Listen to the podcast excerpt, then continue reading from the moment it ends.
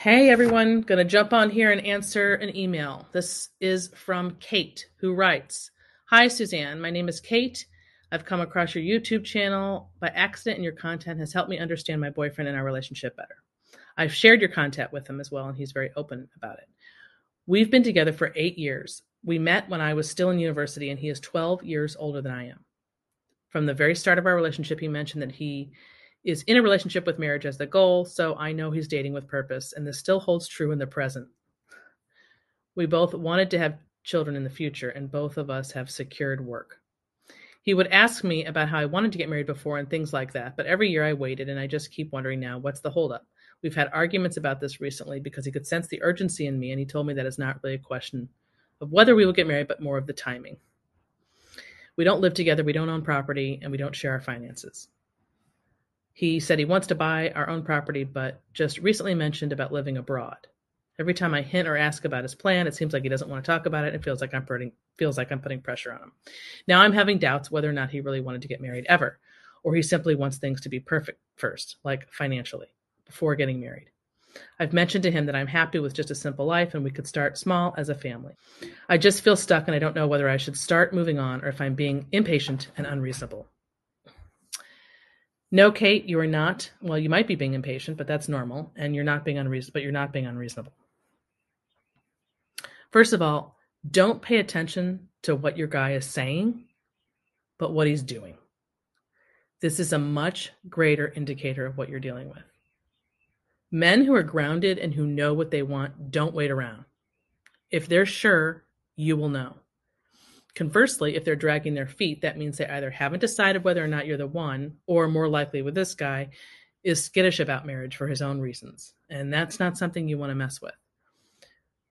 First of all, you don't have time to wait around while he figures himself out. That's not a good position to be in.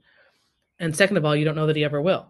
For whatever his, he, you said he's not talking to you about things when you want to talk to him about it. And if you listen to my last episode, you'll know that avoiding topics is, is a big is a massive problem for relationships. So don't pay attention to what he's saying. Forget about it.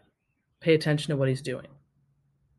The fin- secondly, the financial thing is a red herring because unless a guy is not yet grounded professionally, if he's lost, that that makes perfect sense. They don't really men don't typically want to get married until they've um, you know, until they've found their professional footing. But that's you don't indicate that that's the case here, so I'm going to assume that that's not a problem. In which case, the financial thing is is just a, a ruse, so to speak. It's just something he's using to to not um, to avoid the conversation.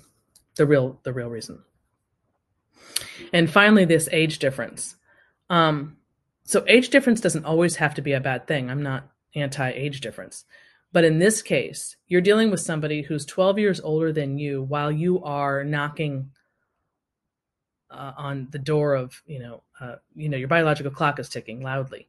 You've been together eight years and his character is showing because a good man who loves you and he knows what you and who knows what you want and certainly knows you have a biological clock is basically is not going to string you along in this way. His selfishness is coming through. If he truly loved you he's going to either marry you or let you go and eight years is way too long to stick around to determine what he's going to do. it's it's cruel. It's cruel what he's doing, actually. You're not with a good guy at all. That's what I'm trying to say.